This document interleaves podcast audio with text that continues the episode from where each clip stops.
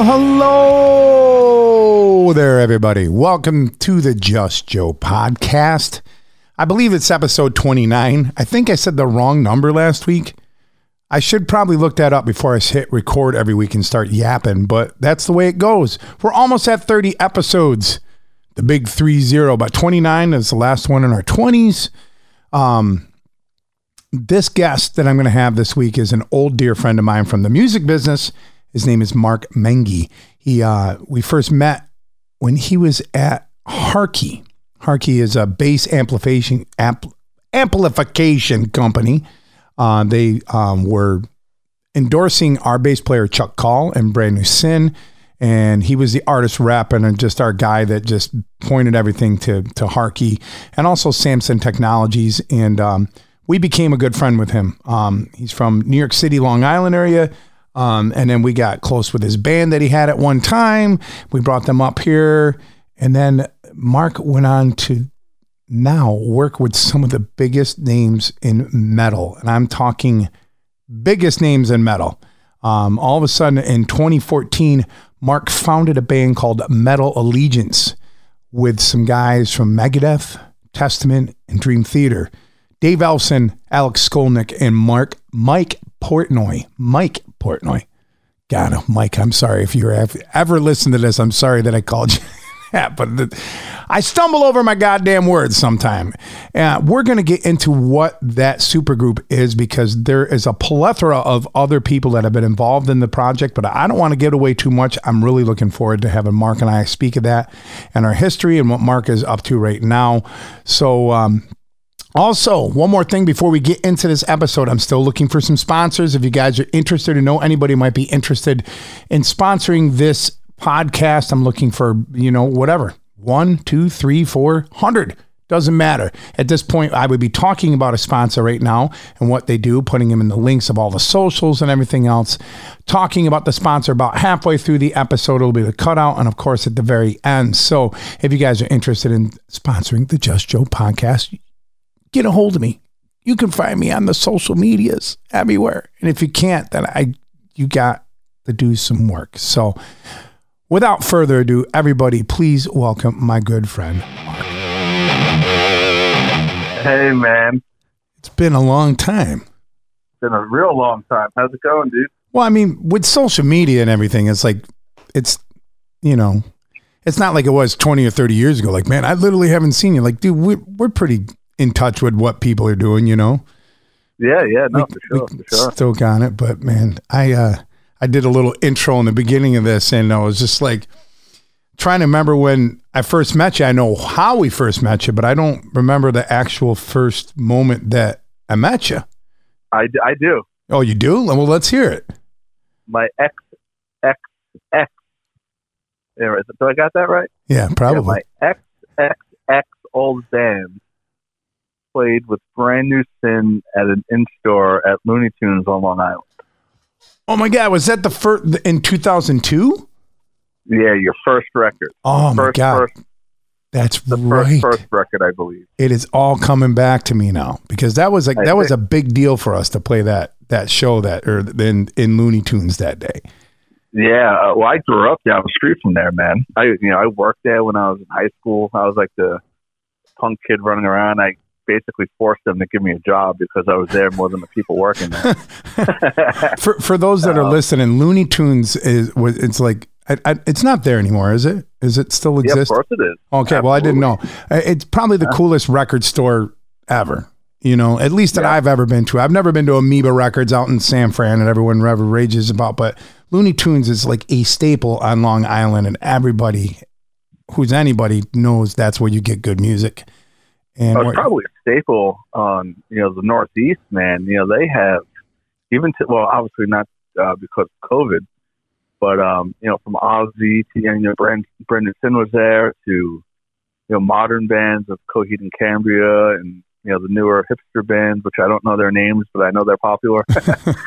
you know, um, they still roll through there, man, and they're still thriving. They've been around. They're celebrating their 50th year anniversary Jeez. this year. no, not Yeah. many, not many places can say that anymore, especially in this day and age, and what's happened in the past, you know, two decades. Most I record, know. most places have closed. You know, so Well, you know what's um, crazy is when the pandemic first started with COVID, you know, like everyone else, they had to shut their doors, and I was like, shit, you know, what? How are they going to survive this? You know, how is a, a record store going to survive a pandemic? Uh, like most clubs in New York City are closed down now permanently. A lot of clubs throughout the country are closed down. yeah, Um, and what was really cool is I got my uh, cohorts in Metal Allegiance to give away some music for free, and we donated all the pro 100% of the proceeds to Looney Tunes, where we helped pay for um, their employees. Um, you know, I know some of the people are unemployed and furloughed and whatnot, but we helped at least crack a very small dent in, in keeping those doors open, man. that Which, um, I mean, for me, it was the least I could do because without that store, I wouldn't be here. yeah. I Um, mean, that's I probably I- probably is that where like you think the path of where you've gotten to started was that Looney Tunes and it just it's one thousand percent where it that that opened up the floodgates for me, man. You Yeah. know, that's that. You know, I spent hours upon hours in that store, man. Everything. I mean, all the music I absorbed came one hundred percent from there. That's crazy. I mean, I remember buying stuff there and then the owner telling us stories and us having beers. And then we met our biggest super fan ever. Big shout out to Dean, Dean Zoe. Like he was like in the parking lot all day waiting for us. He was tailgating since like noon, waiting for us to show up. And, and like, awesome. and he is still a part of all of our lives. And like he was, you know, he was up here the entire week when we had our reunion show a year and a half, or you know, almost two years ago at this point. And uh, That's you know, great, and it all started. That all started at Looney Tunes. So between Dean and and you, that there's some pretty cool shit that happened that day. So Yeah, so you know, to, to make her, you know, I know we went off the rails for a minute. So to make that long story short, now Looney Tunes is where we first met, and um, and from there, I remember now my ex band played a bunch of dates with you guys up in the uh, Syracuse area. What would, dude? I'm sitting here right before I calling you, and I'm having a brain fart, and I literally text Chuck, a bass player from Brand New Sin. I'm like, dude, I can't remember the name of Mark's band. What was the name of Mark's band? I'm forgetting it right now. It was c- constricted. Constricted. That's Yeah. what it was. I knew there was an ED at the end. Yeah, we had we had the RV, and that was fun, man. Oh, you came, And, uh, you came up at like the. Oh man, that was a really dark time, at least for me, and it was like a really weird time for Brand New Sin because that was like literally you played the last shows that I played with them before I left Yep. the group. So and yep, and you came up and we played a Friday night at one club and a Saturday night at the other club, and then Saturday night we got hit with the fucking snowstorm from of all I- snowstorms. And we drove we drove home in that man. I can't awesome. believe it in an RV. Dude, in an RV boozing. The driver obviously wasn't drinking, but we're causing him holy hell. You know, we're we're climbing out of the back window in the snowstorm, peeling off ice and snow and just throwing it. Out. Oh, dude, that was that Oh, was, that was fun. they were fun, but man, it was like right after that was like when I was just like, yeah, I'm kind of checking out. It was it, that was a weird time for us. I mean, we we were at a point where like you know when you're a band for like seven years and you're still just not making any money. I mean, like if you know, opened a man. if you opened a pizza shop, I tell everyone, it's like, well, why did you guys? Why did you leave the band? I'm like, hey man, let me let me ask you this: if you opened a pizza shop, yeah. And after seven years, you still weren't making any money. Would you think you could still have that pizza shop? They're like, no, I would have fucking shut the pizza shop down a long time ago. Yeah, exactly. I go, but Same thing, man. you have to look at it that way. And it was like, I mean, I love them.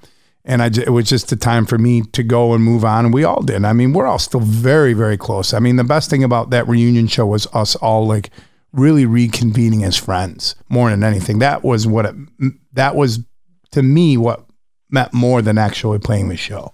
Yeah, and I was stoked to hear that Slider was back in on that because he wasn't a part of those gigs I played with Nope. the guys.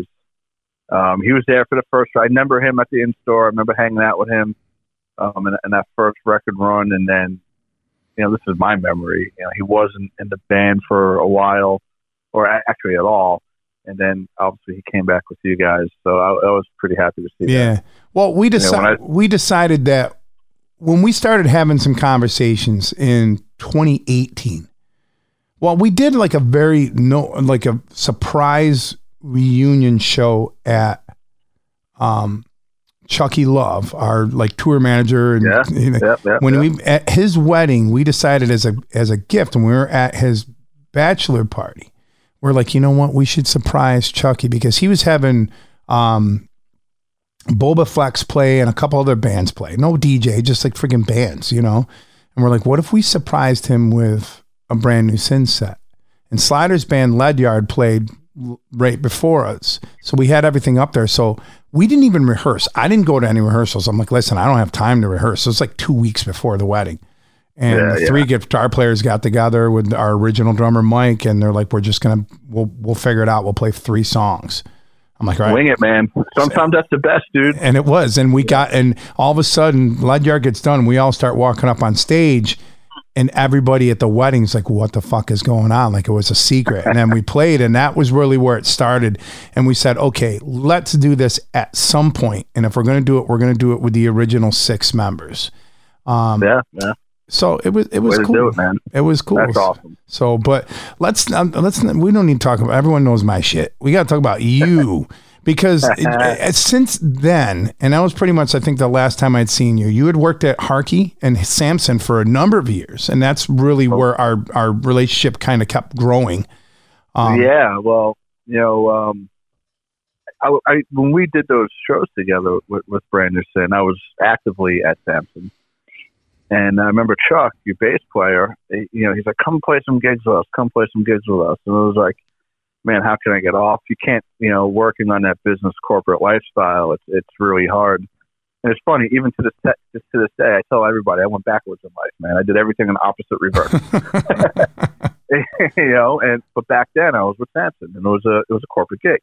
It was music industry, but it's still you know your corporate. yeah, but Uh, that's the business. It's the business side of things. Yeah, yeah. It's the business side of things, and um, so I was there. I was with Samson from 2004 or five until 2000 summer of 2014. That's when I left. And uh, and like you, I guess with Brand New Sin, I, I I had a lot of shit going on in my personal life. You know, some really bad bad things got happening, and uh, I was done with music. I checked out, man. Yeah. And um, as far as I was concerned, I remember April of 2014. I said, I'm done with this business. I'm out. I'm gone. and then uh, a few months later, just when I thought I was out, they reeled me fucking That's back what in, that's man. that's the saying. Like just when I think I was out of it, they pull me Yep. back in. You know, and that and all of that. Like you you thought you were leaving the music business, and, then that same year, Metal Allegiance is formed.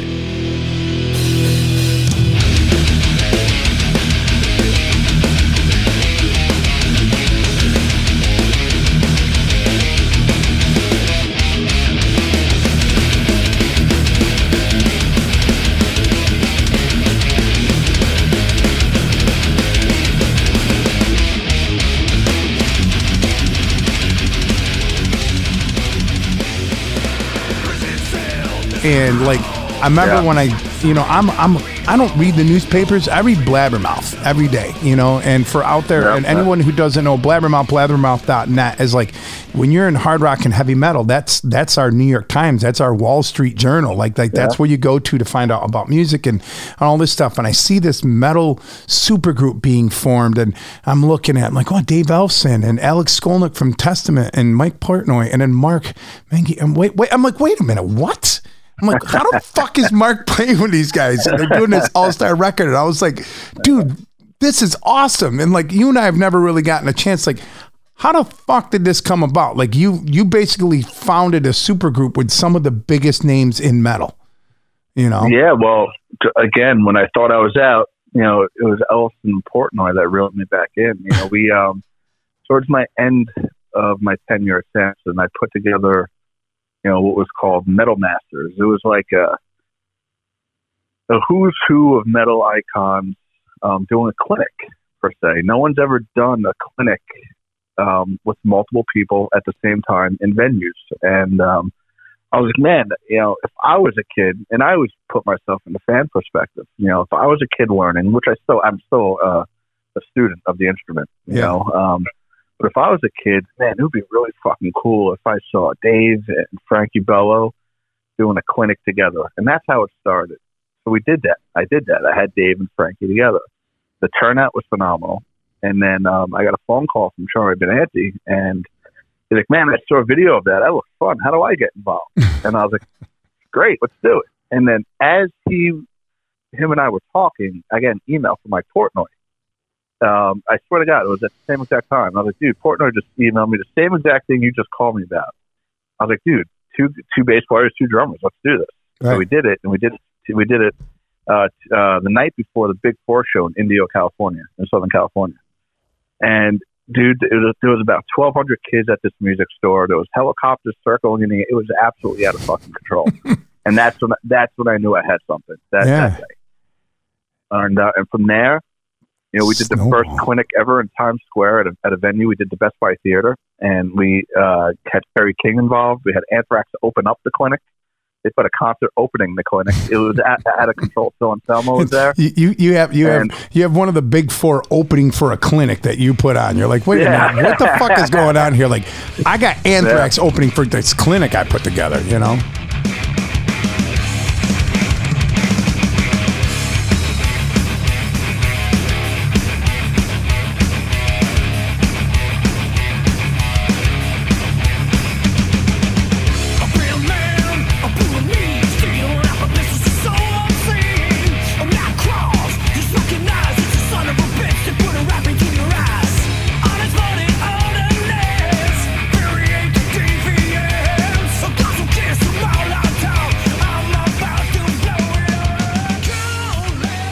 Countless. Yeah. They they came under the name Satan's Lounge Band, that's right. That I remember. Okay, yeah, I remember when they did that. Okay, and that was a name they used in the '80s when they would play club gigs uh, at L'Amour or you know around around the New York area. And uh, so we kind of I talked Charlie into resurrecting that name. I was like, that would be so you know the diehards would know yeah, who Satan's Satan's Lounge Band is. So we had them opening it. Then we did the then you know they played an hour set of full on thrash, and then we go into Dave Ellefson teaching you how to play bass. and then you know we go we go into our shtick, and then we did an all star jam where we had Phil Anselmo come out. He wasn't announced. We had him come out. We did a little mini Pantera set, and that was his first time playing Pantera songs post post. Pantera Wow, not many people know that that that Metal Masters too in New York was his first time ever touching those songs. And uh, now he's you know he just did a live stream the other day. He did the whole dude, vulgar display and it record. sounded awesome. I watched it. You know? It was so Yeah. cool, dude. The band sounded great. You know, so we did that. Then we did another one in L.A. Uh, where we had Geezer Butler out there, and we had three drummers. This time was uh, Dave Lombardo. We added to it with Portnoy and Charlie. We had three drummers, like eight guitar players, four bassists. Um, and we did. Then we kept doing them. We kept adding drum. We just kept fucking adding. Let's see. You know, my goal was just let's see if we could blow up a sound system. right? and we did that in Metal Masters Four when we came back to New York City. We we not only had the fire marshal come to the venue, but we uh, we actually blew out the, the the sound system. And I was like, cool. You know, that was that was the goal, right? that was mi- mission accomplished. yeah. So we did it. We did one more. We did five of them in total, and uh, I, I burned out, man. I, I burned out fast because again, working nine to five. Well, it was actually more than that, but you're you're in an office all day and you're out all night, man. I had you know two little babies at that time. Yeah, You know, they were young. And, you know, I was going through some real dark times in my personal life, and it was you know a decision had to be made, and I picked being a dad over doing music, and um and always and- always the best choice, no matter what that other choice Yeah. is. and I was out, man, and um, and I left, and you know, no hard feelings on, on you know, on you know, between Samson and, myself, and at that point in time, you know, Elson kept annoying me. Basically, dude, you, you you did the hard part. You got everyone together, man. No one else could pull this shit off. Um, and I, I, I would just ignore the calls. I would ignore the texts. I would, you know, ignore it. and then, um, Ignoring texts from fucking Dave Ellefson from Megadeth. You fucking and then as time went on, you know, I was, you know, I started to miss it. I started to miss the business, and, and I've always been a player, which not a lot of people knew. right. You know, I was always playing bass. I was always writing, um, especially lyrically. You know, with Metal Allegiance, I write primarily all the lyrics to all those songs. That's and good. um, so Dave called me one day, and he said, "Dude, Megadeth dropped off of Motorhead's motorboat. It was the first motor cruise." And he's like, dude, this is the time. And I was like, you know, it's funny. And I picked up the phone. I remember because I was going on the beach with my kids that day. I was like, just last week, I actually just trademarked the name. Uh, I came up with the name about a month or so ago. Uh, you know, I was eating tacos and drinking uh, margarita, and uh, and it just started going off in my head. I was like, Metal Allegiance, man, that's a cool name because I need loyal people around me. Allegiance means loyalty. You know, where am I going to find these loyal people? I don't even know what MA is, but I I well I like the name, Right. and I just trade. I just trade. I filed for a trademark. Just cost, you know. And then when Dave called me, uh, I was like, you know what, let's do it, man. And he had the promoter call me. We struck a deal. I called up Philip and Selmo. I called up all the tests. I called up all the the old gang, and they were in. You know, I it, literally within four hours the show was booked, and uh, and that was that. And that's yeah. Uh, and then it just went from there and then and then a record you've done two records and and you've had as i said in the intro i mean it's not just the four of you that were like the main core between mark dave and alex and and and, and mike the four of you but you've had everybody in metal Yeah. sing on it or play on it and you, you're just like oh my god i just have a, a little a literal you know who's who who've been on these Yeah, records and a part and of the show and that record came, that first record came about on the motor on that cruise man. We were um there was a hurricane somewhere in the caribbean and we we couldn't dock at one of the uh places we were i forgot where we were supposed to go to. And i remember we kept circling this island for hours. I'm like what the fuck is this island that has smoke and shit coming out of it? And i remember dave just enthusiastically going dude that's cuba. And uh and then Mike said right after that, he's like, you know, we should write some music together. And I was, and I looked at him like, what are we we gonna do? You know, jerk each other off with a bunch of cover songs? right right I mean, we can write write music together. That can't work. And um, shortly after that, that stuck with me. I was like, yeah, maybe we can write music. So I sent Mike a, um, a bunch of lyrics and you know, not demo stuff, but shit that I did. And uh, he was the one who convinced me. He's like, dude, you got to be in this on a creative side. You know, you obviously do your thing on on the business side. You know, you're you're like moving the chess pieces, but you know, this is good stuff. And uh, that first record that we wrote, you know, a lot of that music was um, actually you know pre-constricted music, and some of that was actually constricted riffs. Believe it or not, crazy um, a lot of that in the lyrics, um, you know, uh, basically from my you know over the years of notebooks and just kind of scatting down some shit and, and um, yeah, and that's how that record formed. And we we wrote, recorded, mixed it, signed a deal with Nuclear Blast, and had over two dozen musicians on it. We did that all within a year, crazy you know, from very beginning to, to the release date. who did you work like with at, at nuclear Monte Conner i'm sure right? Monty, yeah, Yeah. Mon- Monty signed it, of course he and did um, because monty yeah, signed Monty- all the best metal bands ever you know so why not this one yeah, so he signed it, and um, off to the races we went, man. And uh, that's really kind of how MA started. And, and again, I, I never, even on that cruise, um, on that motorboat, if you would have asked me what was going to happen, I, I would have laughed at you.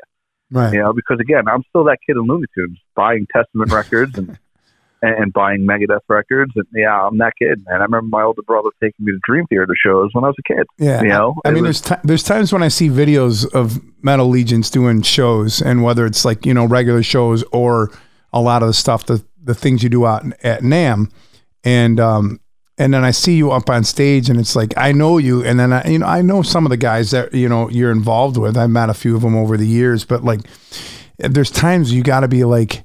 I always have that moment. I had a, I was talking to a friend of mine last week on the podcast. I'm like, you ever just have that moment and you're like standing there and you're having fun and you're like, wait a minute, how the fuck did I get here? How did I get Yeah, man. here? Like I'm fucking standing next to Phil Anselmo, and I got Mike Portnoy as my drummer, and you start looking at all the people around the stage. You're like, Jesus Christ, dude, this is awesome. But that wait that happened to me. That happened to me twice. Right, the first time was the first writing session for MA, where four of us got together, and we were at Portnoy's house, and that, we were mid writing, and it just kind of fucking hit me. I'm on a couch playing bass. He's behind a kid. Alex is there, David, and I was just like, "What the fuck is going on right now?" Right? And I was Right. like, "Holy!" shit. And I snapped out of it though because Right, you had to. right. You're on the level. the the other time was actually the last gig we did, which was the last gig for many of 2020, which Yeah. is January. You know, I was um, playing with uh, you know Dave Lombardo, and um, you know, I mean, to me, he's I probably you know he's one of the best drummers ever. I agree. And you know, and I just turn around and I see this Lombardo I'm playing, and I'm, he's thrashing. I'm like, "Fuck, this is awesome!" like this is You pretty know? cool. Like, you know, like like i i this could this all could end tomorrow. Like my career could end tomorrow, and be like, yep, that was cool. I did that. I'm- you know, yeah, I'm I'm content with it. And um, but through MA formed BPMD, which was like an offshoot project that Portnoy, myself, Phil Demmel, and Bobby Blitz put together. And we and that record just came out a year ago. yeah. You know, and now I'm, I mean I'm all over the map now doing sessions. I'm doing all kinds of shit, and I've And- never been busier. And it's just Has this become your full time gig? Like juggling all these these things? No, I'm I'm all over the place, man. I'm actually back in the music industry on the business side as well uh, for a company based out of Florida, uh, primarily software. Um, I get to you know I get to wo- work with the Dimebag Darrell Estate, uh, creating you know signature Dimebag guitar tones. I worked with Joe Satriani uh, doing his his signature software collection. So I'm on the business side, but playing. Yeah. If that makes any sense. I'm But being creative. Yeah, but it's being cre- it's so different than the last time you're in the music industry because I mean the music industry has Yeah. changed so much. I mean it's still there, but it's just so different, and it's probably allows you to like not feel conflicted between the two worlds. You know? It, no, they they're you know it's I uh, I don't know if you've ever heard of the company IK Multimedia. Um, you know that's who I'm with, and they're super supportive of MA. Uh, I mean they love it. They want me to go out and gig and yeah, go go go do your thing. You know they're based in Florida. I'm in New York, and um, you know they're super supportive of that. And and because of MA, I probably got that job. Right. Um, you know, and, and again, I brought them you know, Dimebag, and we released, we did a whole signature software collection. You know, Joe Satriani, um, and amongst many others. You know, um, it's been awesome, and it's you know those MA connections which made that happen. And so it kind of works in twofold. Yeah. You know, and uh, it's so between that and MA, and I mean, you know, MA is kind of dormant now. As you know, live shows are non-existent right, Right. now, even to this to this day.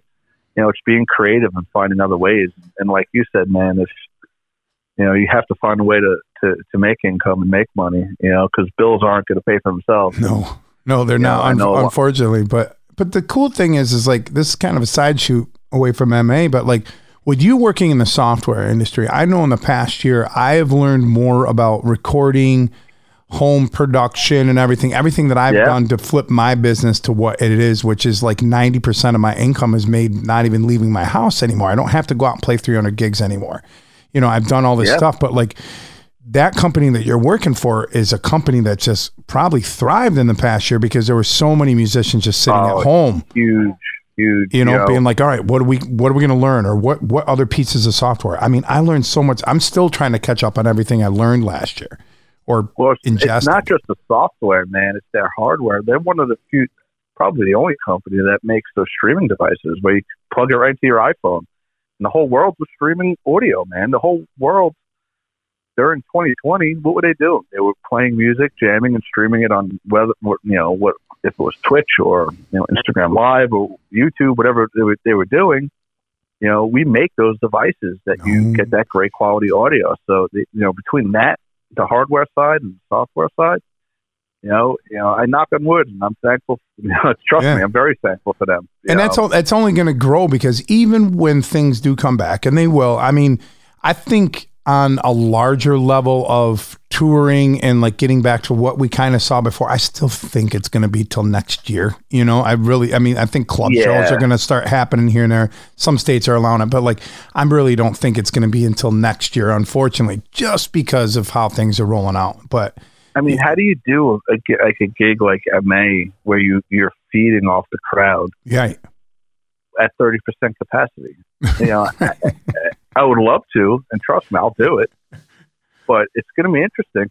no, it's going to be, it- uh, or like people have to sit and like they have to be in their pods or like whatever the thing.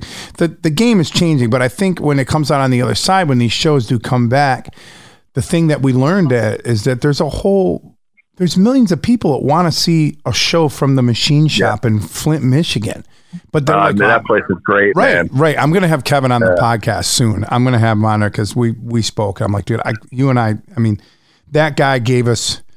That guy took us under his wing and let us stay at his house. I mean, dude, that dude did everything. But the not, not not to digress, but like, what if someone like always wanted to go to the machine shop, but they live in London, you know, in the UK, or they live, you know, in Kentucky. They're like, we're never going to get there, but well, how do we watch the shows from there? Yep, and then all of a sudden, there's this technology where you can buy virtual tickets to any club, any anything, and sit It's- at it's home. The, it's the new norm. It's the new norm now, man.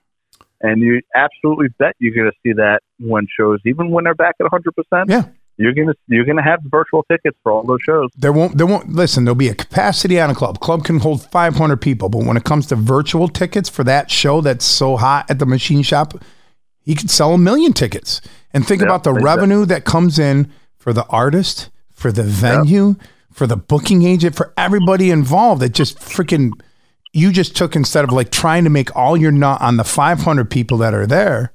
Now you have the ability to be able to freaking make the money.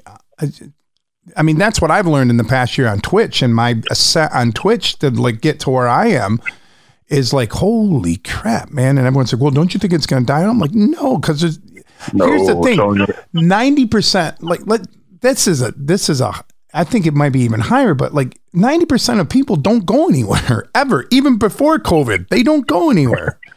People know, stay home. Yeah. People are homebodies. They don't like to go anywhere for a million different reasons, whether it's financial or personal, or they just don't like to be in crowds or anything like that. But they want to be a part of that experience. And those people are like, man, with the technology they have now and the TVs and the sound systems that you can have in your house, you sit on your on your couch with a 30 rack of natty light getting banged up and not have to worry about anything, you know? Hey, you don't got to worry about driving, right? Exactly. You don't have to worry about driving 20 bucks. You don't have to worry about parking and uh, a sitter, Yep. all these things, man. So, like, I think when we do get to the other side of this, I mentioned, I think we are going to see one, an explosion of creativity because we're going to see all the music come out that everyone's been working on for the past year.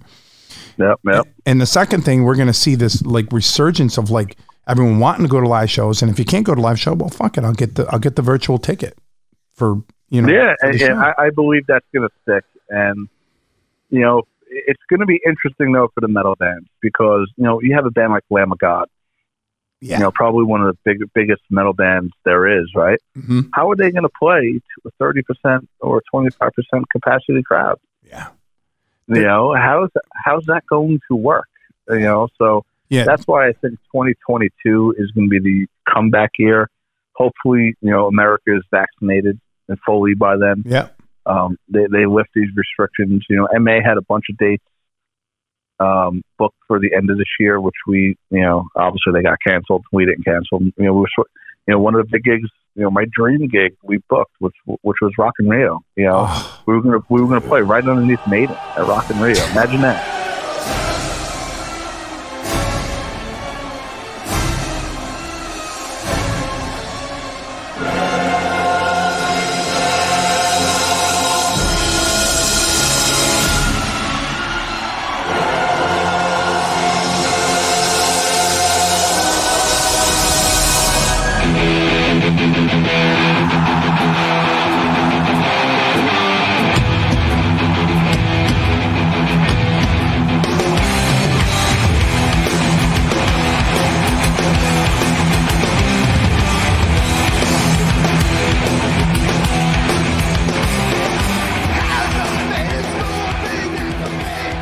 Dude, Yeah, we've all wow. seen, and anybody's a metal fan has seen Maidens in Rio. Like I have that on DVD, and I watch that. I'm just like, I, I mean, you, I get yeah. chills thinking about it right now. I'm playing in a Yeah, front of a man. crowd.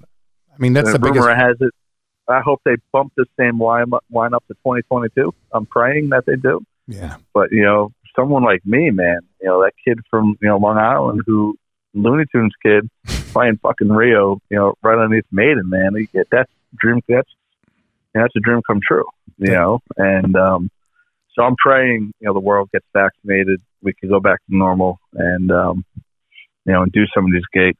You know, same thing with BPMD. We released a record in June of 2020, and we were in the, and that's when the the height of the pandemic was.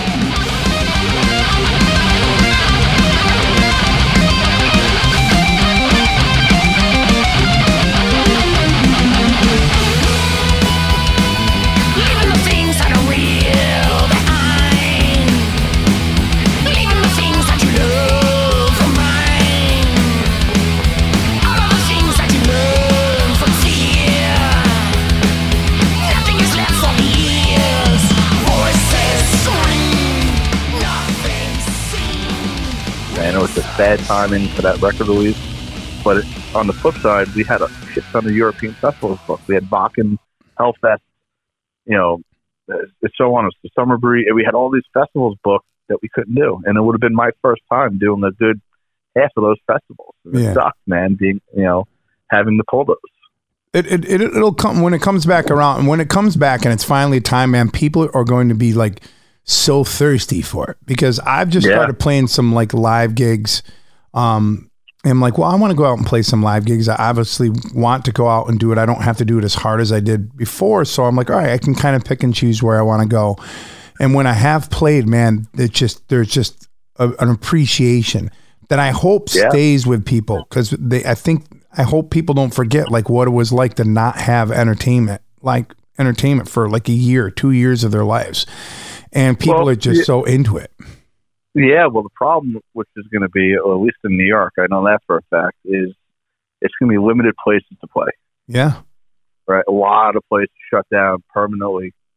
You know, so where does a mid tier, like a band like MA, you know, MA, believe it or not, in New York is, you know, we play the smaller venues here.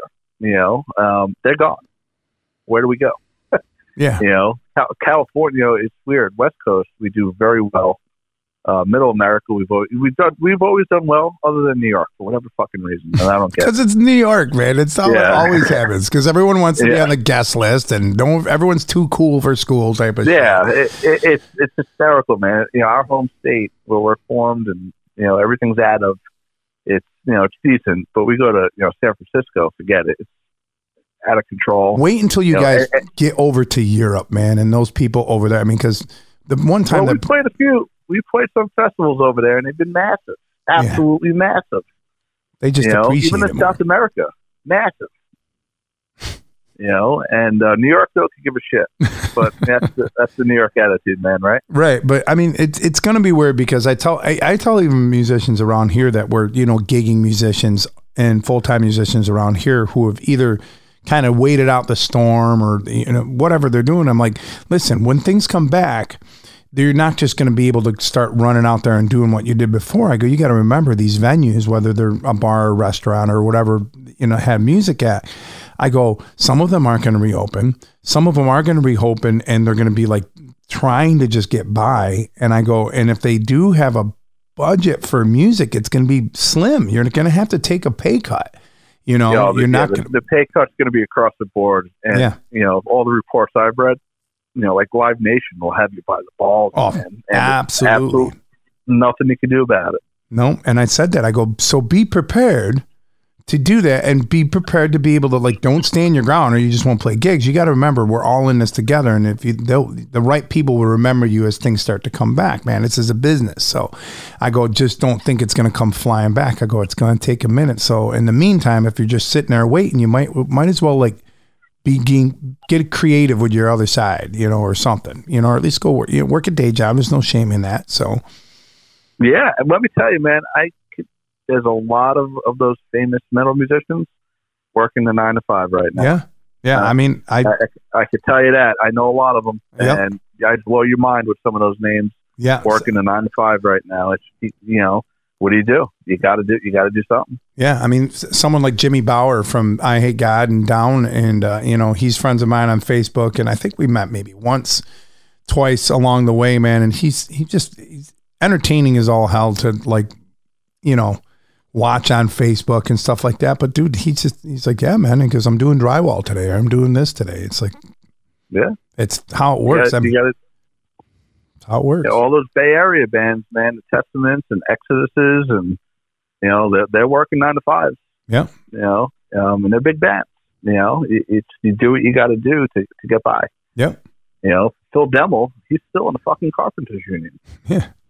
Does- you know, it's it's his bar. Does he have he has a bar though? Does his bar still open?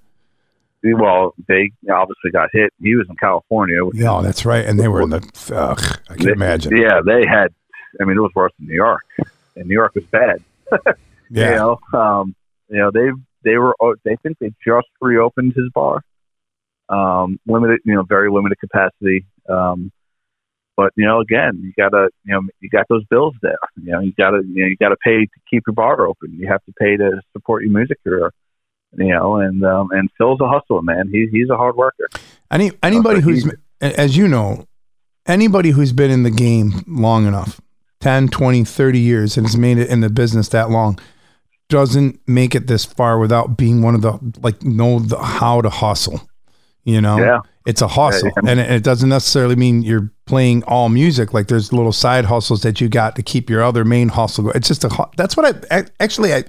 I hate it about the business, and I absolutely love it. And I think if I didn't hustle, I wouldn't know what to what to do with myself. You have to do it, man. You know, especially MA and everything else. That's all that is is a fucking hustle, man. And it's you know, it's moving. You know, you're robbing Peter to pay Paul, and you know, you're you're doing what you could do to you know to make the music. You know, because at the end of the day, it's making the music, right? That's Yeah. that's that's what we that's what we do. Yeah. and uh, you try to find any means necessary to create and and to play that gig or or land that record deal or record that song, man. And um, you know, even to this day, you know, I'm recording all the time now with Alex and Charlie. You know, I'm on Charlie's new record coming out, which I didn't even know. Oh, You that's know? right. I saw. I think I saw that in Blabbermouth that he was announcing that the he was releasing a record. Yeah, that, that it's funny. That was all announced and released. Um, it was funny. my dad uh, recently passed, and when all that, you know, like those days, which is still a blur for me. Yeah. I remember seeing somebody. I think somebody. I forgot who sent me a screenshot, and then the Blabbermouth link, and I just kind of was like, yeah, whatever. You know, but uh, you know, a few days went on, and I read it. I was like, oh shit! Look at this. He's- Char- he's Charlie's such all a, the- yeah. Charlie's such a putting out all cool the quarantine jams. He's great, man. I love. You know, we we have three. We've done a four or five now already, and there's three more in a can that we've done, and two more coming up after that where I'm doing a record, which is not formally released yet, but it's um it's a tribute record for a certain band um that we're we were compiling a bunch of their songs and I'm putting that out and a little project, you know, side shoot project I'm working on. And again, just you know, just for the fun of it, you know. And uh, you know, Charlie's been a you know, he's been a huge uh I guess supporter, if you will. And uh, you know, we got only closer during the pandemic. You know, we were always close, me and Anthrax dudes for a long time. Um, really good friends for a really, really long time. But I noticed that during, you know, COVID, so Charlie and I became super, super tight. If we weren't tight enough, Right. I mean, we became. I mean, it was, you know, you know, interlocked during the pandemic. The the first time I met Charlie, we were playing a place called the Penny Road Pub, which is like on the outskirts of Chicago. It's a suburb of Chicago, and I think it's Barrington, Illinois. And it's like it's a good 40, 50 minute drive from downtown Chicago. And it's just a like a sports bar. And we used to play there often. We did really well there. And uh, one night we were playing there, maybe a couple hundred people, and just standing in the middle of the crowd was Charlie. And I'm like looking down, I'm looking, I'm like, is that fucking Charlie? Sure shit, it was Charlie, Charlie Benante. And he was like, yeah, man, I'm a fucking fan. I just wanted to come out and see you guys play. And I was like, after that, I was like, man, how- fucking he- cool. That sounds. That's what he does, man. Yeah. You know, and he's a good dude. You know, I love him. He's like a brother. and such Um, I don't I mean that's the thing everyone thinks well he's the he's the drummer for Anthrax So I'm like no he's he's really kind of Anthrax I mean the motherfucker plays guitar and writes I mean he he I mean that dude is a, a jack of Yeah. all trades he's unbelievably talented on so many levels as a musician and artist And not only that, man, he is the artistic front Yep. of Anthrax. Their whole image is him. yeah You know, um, you know, and he's awesome. You know, I love. I, you know, it's it's been a blast working with him throughout the last few months. Um, and we talk every day. I mean, literally every day. And it's like, let's do this, let's do that, let's do this, and you know, he's kept me busy. And uh, and on the flip side, I'm keeping him busy right now with this little, thing I'm working on. And uh, you know, it's been fun. And Alex, you know, him and I, we have like a kindred spirit.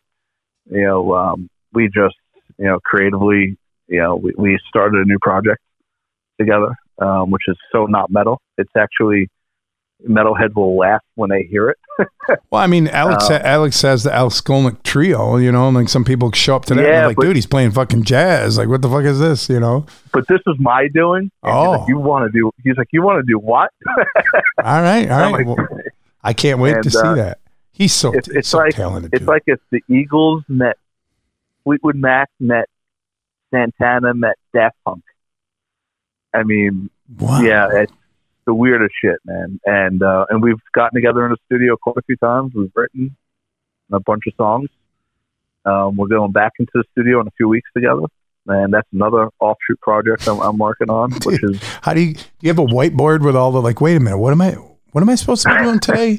like you you Yeah. hit record on your on your on your audio. You're like, okay, ready to go. You're like, wait wait a minute, what the? F- all right, yeah, uh, it's but Um, you know what it is, man. If it wasn't for COVID, this none of this shit would be happening. no, exactly.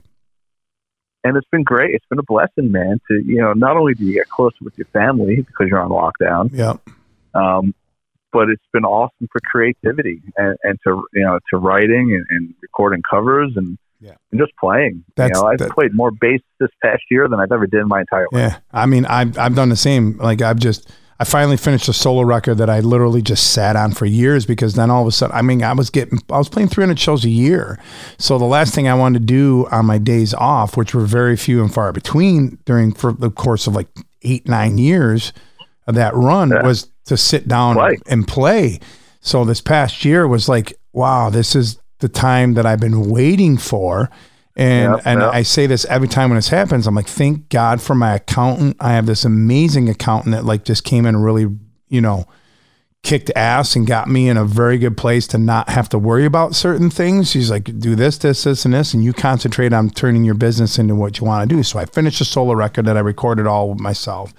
I did all these things with with these other people. I collaborated with this uh, this group of people out of Nashville uh, and Philadelphia that I got plugged into a few years ago. That this guy does a program called Lest We Forget every year, and basically the, every time someone passes away in any genre of music. He gets together a group of people and it's like, hey, we're going to do uh, a tribute to. I just did one to Benny Mardones, you know, and then I also just Oh wow, cool. I did one for Leslie West. I'm the, the guy singing on Mountain, and and every once in a while you'd be like, oh, well, there's Joe Satriani. He this guy has the same ability you do, but sometimes way into different genres of music. And he's like, yeah, so and so is going to be on this, and so and so is going to be on this. So usually I do one thing a year. This year I think I did five of them. The the first one just came out, and then the rest of them are going to start coming out. And I still don't know who's going to be on some of the tracks. I just know I sang on them. You know, so That's cool, man. it's it's been fun and like all these things happen like none and and the best thing with me doing twitch you know 90% of the time is that my, i don't have to leave my daughter my daughter can stay here she's sitting out on the couch or she comes in and sings a song and says hi to everybody or if she needs me for a minute i can or when i get done with my gig i just walk out of my studio and i'm sitting on the couch watching tv with her so Yeah, man. And it's the same thing, man. You know, I, I have a, uh, I reformed my basement into a, a pretty fucking badass studio, um, which is, I just got up and running a few months ago. You know, again, thank you, COVID, for giving me that time. yeah you know, and, um, yeah, so it's nice to be able to walk down, hit record. You know, I, sometimes I have my engineer come over and where I just don't want to concentrate on hitting buttons or controlling that world and I can just focus on playing. Um, it's nice just to be able to hit one button on my uh, on my console, turn the whole fucking system on, and then walk right back upstairs and you know hang with the boys, Right. you know, and uh, which is a beautiful thing. And That- again, technology, man, let you know Yeah, technology. You couldn't have pulled off what you pull off with MA and BP and all the projects you do. You would have never been able to do 20 years ago. It would have been very No. difficult to do 20 years ago, almost impossible I'd 30 be, I'd years be ago. dead. I, I would probably would have been dead of a heart attack. Yeah. If- But now you just like you, you do it now and you zip the file over to so and so and so and so zips it to that guy and some guy in Europe can do this and another guy can mix it and all comes back. It's like Well, he, here's a little funny tidbit on those MA, those two MA records, and even a BPMD record. More so the MA, we were together in a room writing together. We never wrote um, electronically. We always wrote together, and we made sure when Mike was recording the drums, we were there playing to him as he was recording, even if it was scratch tracks. right. So it, so it had that human element feel. Yeah. Good. And we I did mean, the same thing with BPMD when he was doing um, his drum tracks. We were in his headphones playing. You know, so it so it has that human feel. You know, I refuse to write if I'm writing. You know, and I told this to Alex when we started this new project. I'm not doing this electronically. If we have to wait until after COVID, that's fine. Um, but I, I need to be in a room. If I'm writing and get creative like that on, on that, you know, aspect, I need to be with other, you know, I need to feel the energy. I need to, I need to see if the parts are working and you can only get that if you're together. Yeah, And you want it out. and you want real time feedback. You're like, all right, what do you, what were you thinking there? Instead of like, well, I, I'm guessing what he's thinking, and you send it back, and, and then you're going back and forth with a few different Yeah. things before. Because I've been getting into like writing jingles, and I've had some companies like I'm now I'm writing some jingles for people, and I've had that. That's like sometimes I'm like, man, it, it, oh, two weeks we're going back and forth with just fixing one little thing. It's like, man, if we were just in a studio together, we'd have had this done in two minutes, you know. So Yeah, I get it. You know, it's it's good for the covers. You could do that electronically, and it's good for even re- once you're post writing or doing whatever you're doing, and you're going to the recording. Again, you're sending files back and forth, right? That's yeah. that's what it is. But as far as that creative, you know, writing, I, I need to be in a room with other people. It's just, especially a drummer. As a bass player, I, I need I need Oh yeah, absolutely. drummer. Well, I mean, And I mean, this is the the coolest thing that I'm hearing out of this is that you took this year and and made the most of it because I mean, I saw a lot of my musician friends just sit and wait. And they're like, all right, well, next summer, last summer, they're like, okay, well, the gigs are going to come back. And the gigs kind of came back. And I'm like, well, what do you think's going to fucking happen when the winter comes? Then you can't do outdoor Yeah. stuff. Like it's going to get worse. And then we're going to have a second wave. And some of them didn't listen. And then that hit. And then they, now they're back at it again, thinking, all right, well, here it comes. It's like, dude, we're not out of this yet. Like, stop sitting and waiting. You've literally wasted a fucking year of your life I know, I know. not not progressing just waiting and like i don't i can't you cannot sit me down like i'm like i'm gonna find something to keep me busy to keep me going forward and then now that i've looked back in the past year i'm like holy fuck i accomplished what i probably could have uh, only accomplished in maybe a decade of time being in the the the mindset that i was prior to it so i took this and was like this is the best thing that ever happened to me you know Yeah, I mean, I, I made the best of it. You know, um, I had COVID and it sucked, but you know what? It was worth it. You know, and um, you know, the ten days I was, you know, shut down with it and fevers and all that crap. You know, the other three hundred and you know fifty something days, I made the best of it. You know, whether it was family time or hanging out with my kids or recording, writing. You know, I've had a lot of different projects come and go um, this past year. And if it wasn't for COVID, it would it would it would not exist. no it it would be it would it, it would be the same old same old doing the same old MA gigs and which is nothing wrong with that and I can't wait for those to come back. But as far as musician goes, it opened me up to different genres to create um, a whole new band, you know, which we're working on right now with Alex and and doing these things with Charlie. It just would have never happened. And um, you know, and I, I love it. I love that it did. and you're going to have a better appreciation coming back at it. You got better perspective on it, and um, to never take any show for granted. Like I don't think we ever did. We I don't think we ever did before, but like this more than anything, anybody in the arts, whether it's like you know music or theater, anything like that, has literally been shut down for a year. Like man, we don't know. We're gonna freaking. You're gonna probably see musicians try to put on the best shows of their life because who knows Yep, when yep. it might disappear again. You know, because who knows what the fuck's gonna happen over the next five years. Yeah, it's been. I mean, the last gig I played was January of 2020. So that's a year and however many months ago now. You're gonna have to get your sea legs back, man. That first show is gonna be awesome, and at the same time, just wipe you the fuck out. You're like, whoa, dude. Dude, I need to get in shape for it. Number one. Like, number fuck. one. I better get ready for that. But even as, I don't care how in shape you try to be for it, there's still gonna be that like when that adrenaline hits and your fucking heart rate Yeah. goes up and you're just in it, and then you're gonna get done. You're like, okay, okay. Yeah, man. You know, it's. You know, I can't. You know, the. You know, again, all the 2021 dates were wiped out uh, as well as 2020. Um, we have a you know gig starting in 2022 in January, so There you go. we're hoping they happen. We'll see. Yeah, I mean, uh, time time will tell. I mean, I've talked to some friends of mine that work with Live Nation, and a lot of my friends are in the industry side of things. They're on the production side of things, and you know they they're very well in tune as to what where this could head, and this is how we're going to get people back into venues. That's how we're going to get massive. You know how we're going to get multiple people back into a venue, it's gonna people are gonna have to be very patient when that comes back. Not only for the shows to come back, but have to be patient that when you start coming through the doors, you might have to go through some more protocol. I mean, it was before it was like, oh, you got to go through a metal detector, you got to have your bag searched, and people would bitch about that.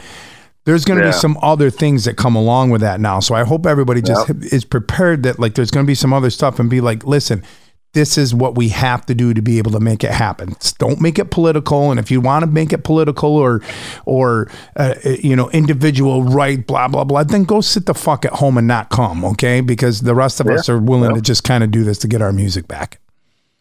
Well, that's the thing, man. You know, let's let's hope. You know, vaccinations are. You know, I know they're starting to roll through. A lot of people are getting vaccinated right now. I'm I got And- fully vaxxed last week. I'm in second shot, so I'm Yeah, I I'm part mean. I, I I'm going next month in May. I'm going. I'm Nice. scheduled to go, and you know, I'm hoping by midsummer, you know, mid to end summer, you're going to see you know a lot of people in America vaccinated. Now, obviously, I'm assuming this is going to be a yearly vaccination. Yeah, there's still Um, there, I got a lot of friends in the medical industry, and they're like, "Yeah, we're we just don't know yet." Like you know, so if anyone's making assumptions, like, "Oh, it'll only last six months" or this and that, it's like, listen, it's most likely going to come down like a, a, a yearly flu or a booster. like a flu shot. Yeah. It's like your flu shot, you know, and it, that's what it's going to come down to. And, um, you know, and the, the more we learn about it and the more we, you know, kind of just, you know, watch out for others. And, yeah, I mean know, that's what it comes do- down. Like, like let's remove the political aspect and the the crap that goes around it. I mean.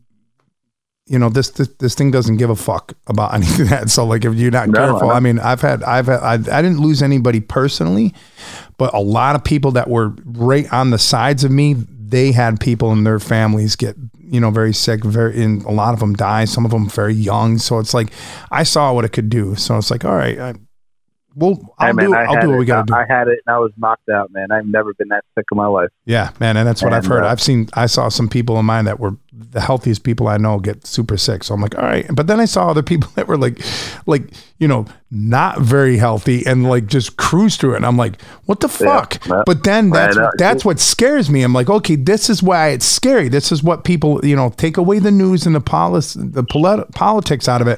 That's what's fucking scary. At least with the flu, we kind of know how it r- runs its course. But this doesn't seem to have any pattern. Like, how did this 400 pound guy walk through it, and then a guy that I know is the fittest guy I know freaking get, end up in the hospital for two fucking days? Like, okay, Yeah, that's- that's scary.